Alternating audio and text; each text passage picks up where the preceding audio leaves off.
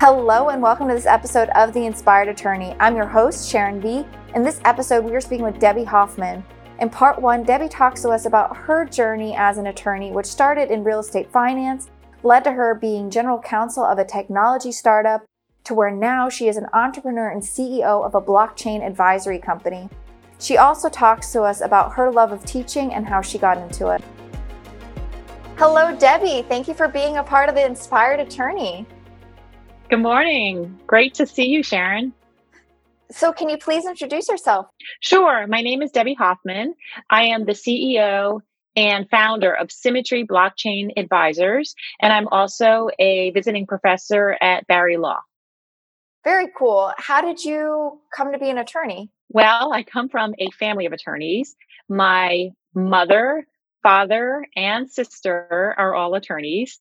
And so we used to joke around that um, we talked law at the dinner table. And so the only way to understand our dinner table conversation was to go into law. so I, I, think it was just, you know, natural for me to go into law. That's awesome. And so how did you decide to get into the area of law that you started in? Because I think you started in real estate, right? Real estate finance, yes. So I was very actually was a psychology major in college, and I was very interested in senior citizens. And for a while, I thought I wanted to be a social worker in the area of, of elder of the elderly. And so when I went to law school, I thought I wanted to do elder law, and I wrote for the law review a um, my um, paper was on reverse mortgages, which is a way that senior citizens can basically take the equity from their home and live on it, and they never have to um, leave their house. So I spent a year writing this paper on reverse mortgages because of my interest in elder law, really. And out of law school, my first job was at a real estate firm that picked up the paper and they did a lot of different things. They did trust and estates and some elder law, but they really picked up the paper and said, oh, she knows real estate finance and this would be a great area because we do real estate. So I spent a year at that firm, but really that paper took me to my next job, which was a, a Wall Street firm that really focused on real estate finance. So it's really interesting how sometimes your career gets a little diverted from something you do, not really with that intention. And I've been in real estate finance ever since. That's really cool. So this job that you were talking about, was that your GC job or how did no, you get so into had, being a general counsel? Yeah, so I spent a decade at that Wall Street firm uh, representing lenders in real estate finance. So in loan originations on the commercial side, mostly investment um, banks and some smaller banks and doing syndications. And it was all on the commercial real estate finance side. I left there actually to become a, a professor for a little while. And we could talk about that as well. And so I was a professor for a few years at the University of Central Florida. And then after that, well, kind of during that, um, there was a very interesting company in Orlando called Digital Risk. And they, it was 2010. They had never had a GC before. It was an entrepreneurial company. So they, they really found me and asked me to be their first GC. And from kind of there, the company just grew incredibly large. And I don't know, at one point, I think more than quadrupled its size at that time. And then in 2013, it sold to an international company and um, really kind of, again, my career just grew from there. So, what was it like the transition for you? Transition in terms of which part of that? in, into the role of general counsel and then growing with the company. Yeah. So, being a general counsel is really fascinating part of an attorney's life. It's not for everybody. At that point, I had worked for a big firm and I had worked as a professor. So, I was used to training students and taking on large product projects. What I was not used to was all the different hats that a GC wears. You have to be first and foremost a business attorney. You have to make business decisions on behalf of your client, and you also have a stake in the client. So you learn very quickly as an outside counsel, it's a lot easier to say no. When you're a GC, you know that what you say can affect the lifeline of the company so you really have to understand why why would i say no and is there any other way that we could do this that might be push the law in a different direction? Is there any way that we you know can look at this? So you really look to be creative in a way that you and i'm not saying that outside counsel don't do that but you really are pushed to your limits to do that for sure.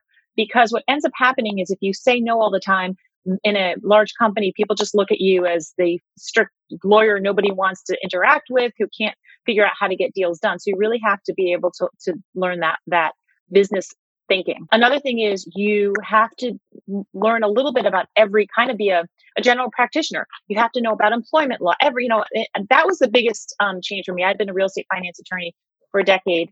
And all of a sudden, these workers' comp issues would come to me or some question about some employee, and you really have to partner with HR and grow with them and be proactive. And then there's so many other areas that you you grow into as a GC. So learning about, about cyber law, um, intellectual property, looking at the company's website, and are we, um, you know, compliant with ADA and things that you just you, you're like, oh, I took a class in that in law school, but all of a sudden it's real life. So you wear a lot of different hats, and that's what makes it so much fun and fascinating.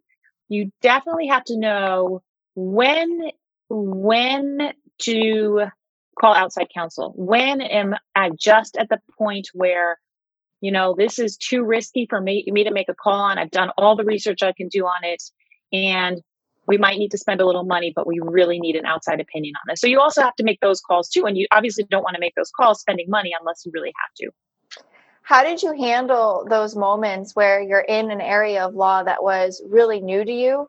And it's one of those situations where you ha- you're you're standing there for your company and you have to wear that hat and you know that you have to make you either have to make the decision of hiring outside counsel or you harness the confidence to say, I can do this. Yes, you're absolutely right on the confidence part. So there's a few things. You don't want to be overly confident, eh, but everybody thinks the lawyer knows something about everything, and you don't want to be like, "Oh, I don't know that."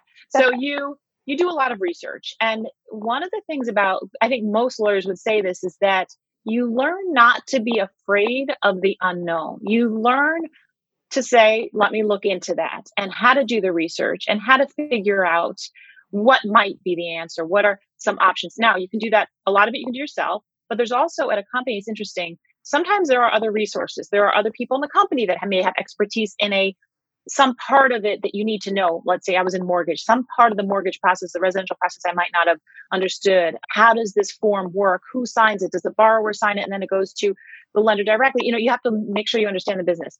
You might call a colleague, and let's say it's an HR issue, who's another GC, and say, have you ever dealt with this issue before? You might look up on, um, you know, ACC or other websites. You know, they, there's a lot of resources that you can use for other GCs who have been through this before. If you're lucky, you might have a staff. I was lucky. I did have a, a bunch of attorneys that worked with me. Now they were very junior level attorneys. We did not have that many seniors when we first started, but that doesn't mean you can't completely um, trust their opinions and they do research and you have discussions and you go back and forth. So, what my method would be to learn as much as I can. And then, so for instance, if it's a tax issue, we could learn what we could, but we knew that ultimately we wouldn't know the tax law implication to its fullest extent. So, when you call the outside counsel, you're armed with knowing enough to be dangerous and knowing when they start telling you the beginning of the information, you can say, I, I get that, but there might be nuggets that you didn't get.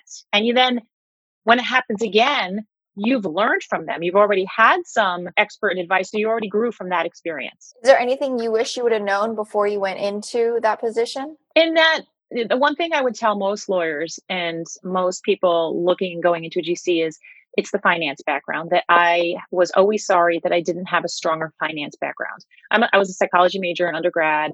But when you become a GC, you really have to understand budgets and finance. And the reason is because, so for instance, if you have a potential threatens litigation, what's that going to cost the company? There's a line of business that they're asking you to evaluate and they're telling you what that could mean for the bottom line of the company. You have to be able to understand the financial implications of your decision making. And if you're lucky, I was very lucky to be involved in the executive decision making.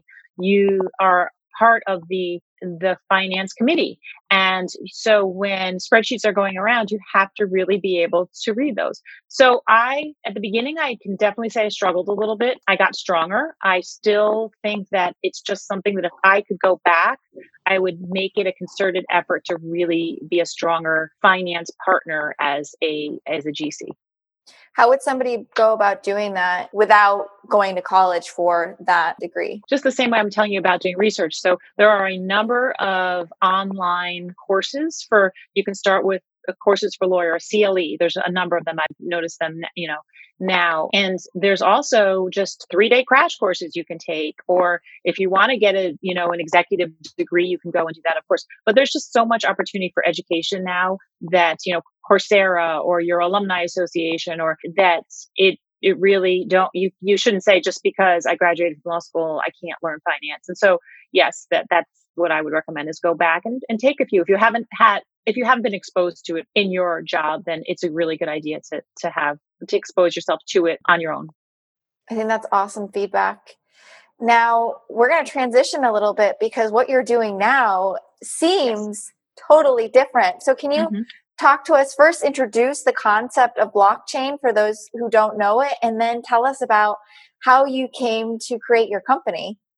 Yes. So I had a long career in law, as I've talked about, but obviously I have this business passion and the growth of business and the business side of, of um, companies. So when I founded Symmetry Blockchain Advisors, I didn't start a law firm. I started an advisory company because I wanted to be able to help my clients with strategic growth and not just the limited aspects of, of law of the company. And I became passionate about what technology advancement could do for company operations. But that being said, with the law background, I was also able to help companies identify wow, you need a lawyer in IP or you need a lawyer um, in um, securities. And so, what's fascinating about blockchain too is that it's not just one area of law that it touches upon. And so, one of the things I'm able to do is help identify the legal needs that the company has. And it might just be as simple as they need corporate formation. They don't have a business org attorney. But as an advisor, you can kind of put together all those pieces. It's not just one one type of law or one type of business. Can you explain what blockchain is? Yeah, I'll do my best in a, in a quick. Um, so I do a lot of I do a lot of speaking on this, and the reason I do speaking is because people are daunted by it because the you know they think it's this technology and I'm never going to understand this technology. And I tell business people you don't have to understand every aspect of the technology. Do you understand the way we're speaking right now? How does how is our internet working? No you know that it's working. So you really should understand the properties about it and why it is different from other technologies that we have today. But let me, I will try and give you a little bit of, of, a background about it. It's technology that was originally used by Bitcoin, and that is the electronic cash system. So people equate blockchain with cryptocurrency, but really what it is, it's the technology on which cryptocurrency are built. But that doesn't mean that it can't be used for other types of efforts. It's just that that's how people know of it. So it's the technology on which Bitcoin or cryptocurrencies are built. It's a digital ledger system. And what it, means is every, everything that's done on this digital ledger um, or if you want to think about it, we're, we're, lawyers, so you might want to think about it as almost like a Word document, an Excel document, but it's, it's a little bit fancier than that. But everything you do on that Word document is put onto a, a, a system that's recorded and so there's a time and date stamp. So you can always know when it was put on there and it can be shared. Now, the way we share documents today in Word for the most part, although there's drives and things, it's in the cloud. So it has similarities to that because it can be, it's one document. It's not a copy of a, of a document. It's not a, so it's recorded and shared. And which, which means that if I put, um, today is Tuesday onto a ledger, and I want to share it with you, Sharon. I send you today, I send you a copy on Word and you open it up, or I mean, on Google Drive. The idea is that I put it on this ledger and you can access it, the same original document, not a copy of the document, the actual document. So it's recorded on the document and it's shared. And let me give you some of the properties of blockchain that make it unique. Unique. The way it's stored is not on one central server or a backup server, the way technology is today. It's stored on a bunch of different computers and they can be across the world they could be across the country. You de- it's developed how the technology developed however there's a lot of different blockchains. So however the blockchain is developed you can have 100 computers or 100 or three computers that's called a blockchain. And each computer is basically we refer to them as nodes. So the the the way blockchain is stored is not on one server, but on these nodes. Okay, that's number one. They call that a decentralized uh, storage system. It's time and date stamp. We talked about that. It's permanent. So everything you put on that blockchain stays permanently and it cannot get erased. And that means, so if I put on that ledger, today is, what did I say, Tuesday?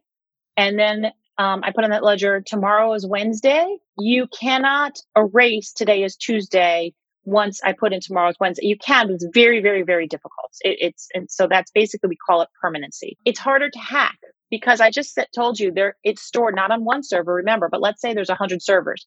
In order to hack a blockchain, you have to have 51 computers. They call the 51% of that 100, let's say, servers. So that's a much harder, higher bar to hack. I talked about it's a real time deposit. It's a, not a copy. It's real. And the last property, I mean, there's so many things, but I'm trying to nutshell this for everyone, summarize it, is that you can add something of value to this blockchain. So meaning, um, it's, it's a, um, if you want to pay in a supply chain, you're putting today is Tuesday, tomorrow's Wednesday. I will deliver on Thursday, but you can also transfer not just information, but transfer m- money of sorts so that it's a ledger and a currency at the exact same time. I wow. mean, and we can get into it a lot. There's just so much, but that's that's a nutshell of it. Why is this something that attorneys should be aware of and is something that law firms should integrate? So if you think about the properties of blockchain, real time, difficult to hack, time and date stamp, as an attorney, think about all the things we do where you need to know when was that recorded? Who put that in there? Is it possible it was changed or erased? And if so, when? All of these properties are things that we might use in um, discovery, things we might use in audits. I got interested in it because I did a lot of real estate finance audits. We had the company I worked for that I talked about earlier had, was licensed in 48 states. At any one time, we could have a state come in and say, Hey, we're going to come in in two weeks to audit you. And so I would have to in my team would have to get together all the files, make sure our ducks in a row, and recreate, make sure that we had everything for the auditor to see. If something is stored on a blockchain, you don't have to recreate anything. You can give the auditor access to certain parts of it. You don't even have to give the whole thing. You can, you know, you're trusted knowing it's, it's permanent, that it wasn't erased. It can have the property of showing who put this in and when. You don't have to try and figure that out. So there's just a lot of characteristics about a blockchain that are beneficial to law firms and to businesses, depending on how you want to use it. And that's one of the things I advise about. Are there ways to, for example, make sure, because if you're dealing with like a general like e-discovery request and you have like a first level review, you want to make sure that no privilege goes out the door. Does right. blockchain also have ways to make sure that certain content is held back Yes. Yeah. A lot, a lot of people ask me that question. Um, and especially it also kind of goes with the GDPR question, like how do you destroy things? So there are things that are appropriate to store on a blockchain, and I'll start with this, and there are things that are not appropriate to store on a blockchain. Um, as far as releasing information, yes, the, there's so there's different types of blockchains. I didn't talk about that. There's um, public blockchains, which anybody can have access to and full access. There's private blockchains and the true blockchain aficionados would say, oh, that's not really a blockchain because there's there private means there's just very somebody controls access. And there's permissioned or semi, I guess I would call them semi-private, semi-public types of blockchains. And that's what we're talking about in business because in, in those you are giving an auditor or in, in your terms, you are giving the courts or the other side and discovery um, limited access to what they need to see. And you're kind of opening doors uh, to certain information, but you're not exposing the entire blockchain. So a lot of it depends on the way it's built. Um, no, not, you know, like I said, there's actually thousands of blockchains. And so when, when you're building it or when you're working with a partner who already has one, you want to make sure that you're, you're, you're building in those access points correctly. How would you advise someone to go about even starting this process? So there's th- there's three things, and this is what one of my companies does. Usually, you're usually a CTO knows about this. There's no question, or CIOs. They are aware of the properties that I'm telling you about. What the bottleneck right now in business is that the executives and the decision makers are not aware of it in a way that they say, oh, I can use this for business. So I start with education, just like this. Oh, wow, this is this is a new type of technology. I haven't heard about it. So there's so many once you start digging a little deeper in learning about blockchain there's eh, you just there's some people that are just completely intrigued by what it can do for their businesses. So the business executives that understand the power of it and can kind of have the vision of where it could take their business business to the next level what they end up doing is first of all they i call it executive education. They learn about it. Second of all they find strategic partners. So i for instance i had a company yesterday call me. They're a title title agency. They're doing a blockchain endeavor. I was able to put the, this person in touch with another title agency that's doing it, with another industry player. I don't want to give away too much, but industry player that's working on a blockchain. And you can kind of form your little sandboxes and what we sometimes they call them consortiums or and you can have little test cases of where you can use it in your business. And so, you know, in my in my business, I help people make the connections, but there are ways once you start digging into it, it's just like any other project you do in business. You try to figure out where am I where's my opportunity and who are my partners. So, do you know of small law firms taking advantage of blockchain? Yes. So there, um, there actually is a consortium of law firms that has gotten together to. There's one central player that I'm thinking of who has gotten a consortium of law firms together, and each has have pledged to be a member of this organization and work on a sandbox project and report back to each other. So there actually is at least one organization that I can think of that has gotten law firms to do it and to talk. And so I think the main thing is you need to talk with your partners. And most of those law firms are obviously they have some innovation to them. They they understand it. They understand what it can do for them. But by being part of a larger group that's working on these efforts, they can get the benefit of having these discussions on well what are you, how are you using it and what are you doing? And so yes that's definitely out there. I think that's a greater also lesson in life is that it really helps you to be open to speak with other people and learn from one another. Yes and not be afraid. I mean so the law firms that are in this it's all over the country are they i mean you can't be afraid of the competition because you're never going to learn. Yesterday i actually said that to the the title agency i was talking to. I said hey i'm going to put you in touch with another title agent. You know i don't know if you're worried about competition. It's not and he's like no not at all. I want to talk to them i want to figure out what they're doing. Now they're at two different ends of the country but law firms are we're, we're all over the nation and there's you know i think they can really help each other. That's awesome. Yeah. now i want to touch on what was it like for you switching to creating your own company because oftentimes as lawyers i mean you've had a little bit of a different path but oftentimes as lawyers we feel like we need to be a lawyer and stay a lawyer because we got that degree so yeah. were there was there any hesitation on your end and how how did you deal with that i love that question because when i started my company a few years ago i fought against the law the lawyer in me. Every time I'd have a conversation and people would refer to me as a lawyer, I would say, I am a lawyer, but that's not how I'm advising you. I would say I have the legal background. And it's really hard to break out of the mold of constantly being seen as a lawyer. It can work to your advantage. Of course, people respect lawyers, but it's really frustrating sometimes because they would ask me legal advice and I'm not here to give legal advice. I'm giving business advisory advice. And while I can see legal issues, I know where to direct them. So it's really hard. Now, three years later, I can tell you I've made a lot of progress to the point where now when I have conversations, people say, Oh, you're a blockchain expert. And it's almost like I'm now almost like offended, like, well, I'm a lawyer too, you know, but no, I, you can't, you can't, you can have what I've learned is if you're not in the legal field, it's be comfortable with I'm a business person with a legal background. And that is it's a great place to be because you can see the legal issues and you can help solve them but you, are not doing all of the legal drafting. You can you can help advise but you it's like this this careful area you have to plan because you're, if you're not i'm not licensed to be an attorney and that's not my role when i'm an advisor to companies. And i try to remind companies of that. Sometimes they forget. Um, there's a few that keep saying to me we know you're not giving legal advice, but can you look at these contracts? And you're just like, oh my, like it's really, really frustrating. But, but you know, they know you have the legal background. So I think that's really good advice because going to law school just gives you so many tools that it just opens so many doors. So I, I personally think that we should use it to our advantage and not feel like we're bound to sit in that role forever.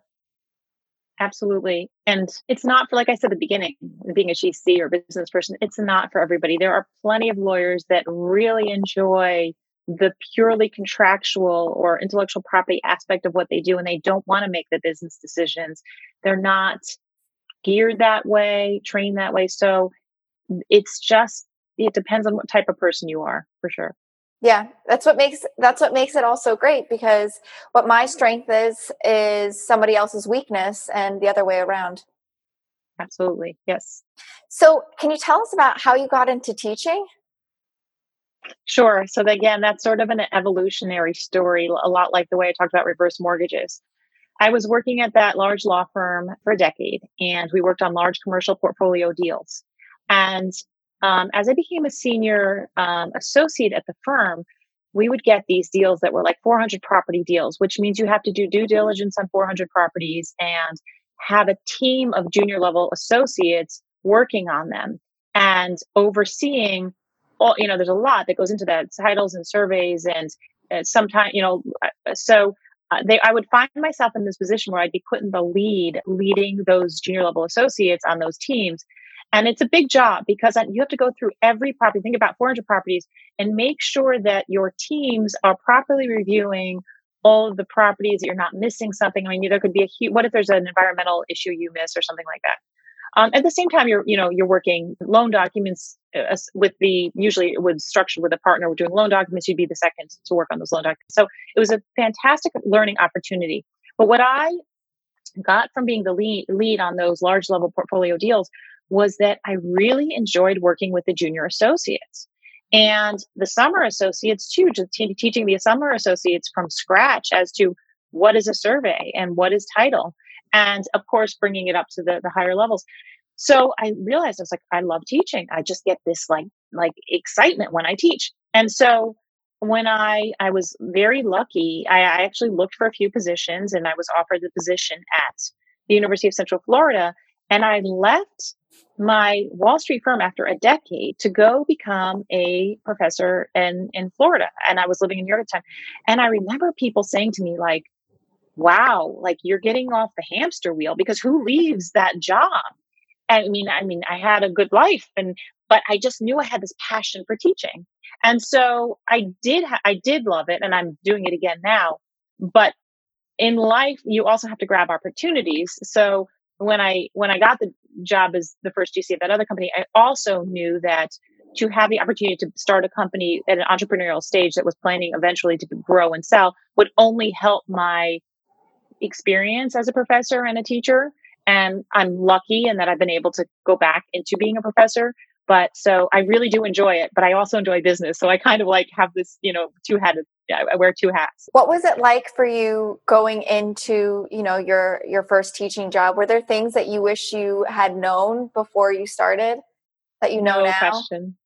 And no question. I don't know if you have if you um, want to give any more depth to that question, but um, from what I what I'll tell you is it's a lot with technology. And to you know, today I'm a little I'm almost a little embarrassed when I think about my first teaching job because I went in there and I like wrote on the whiteboard and I didn't really know much about presentations. And so I do remember the beginning was pretty antiquated in the style in which I taught. I think I got up to speed fairly quickly. In fact, one of the things I even made myself do, this was, you have to understand, this was in 2007 is when I started to as a professor.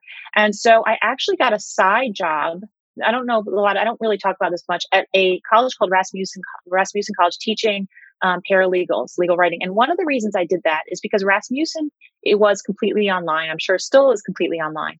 And in 2008, I decided if I'm going to do this thing right, I need to know how to be a better remote instructor as well. So in 2008, and the reason I just, have been thinking about this a lot in the pandemic, I started to learn how to become a, a remote professor as well. And so again, looking back, I would say using technology um, and making sure the second thing is making sure I was at the level of the student's understanding. A lot of times when you are t- teaching, you take for granted what you know, and you have to make sure that you are that you're not assuming certain things. And I know there were people in the classroom that would say, "Oh, I get that." Like that you're this is so easy, but there's also you have to make sure that you're grabbing everyone. So it's the various levels that you have to teach at. And so those those are the two things that come to mind. But what's true about the second is it's also extremely true in executive education. You can have a room where you have a CTO who knows all about blockchain and an executive who's never heard of it. And you have to figure out at what level do I teach? So it's a common question that continues to this day that I have to, to figure out what I think is so cool about teaching, and a lot of people probably don't know this, is that I was in your class in 2007, and you were a part of my journey. So, as as a like before my before I even went to law school, and as a teacher, you have such an impact on people's lives that you don't even know that you have sometimes. Right, and so it's one of the greatest pleasures, Sharon, honestly, is when I think about 2007. So you were in the early classes, and the fact and I think about the people who have had an effect on starting from those junior level associates, who a lot of them I still keep in touch with, to the early classes that I taught. And I mean, you kind of remember every class in their own way.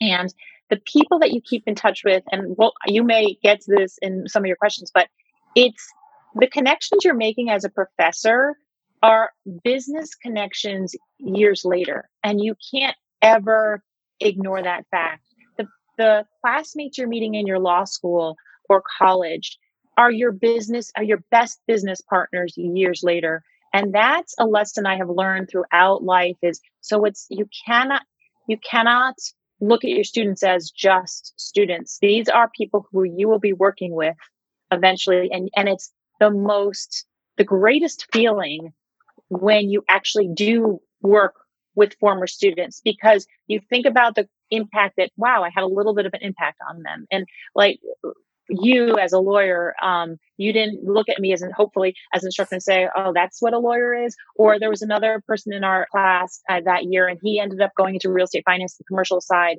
and i always think and he's told me i didn't know anything about structured finance until i took your class and i know that he went into that because I talked about it and he got intrigued by it. And so those are the nuggets that as a professor, you just, you, there's nothing else like it. You're just, it's, it's you've made it, you've made an impact on somebody else.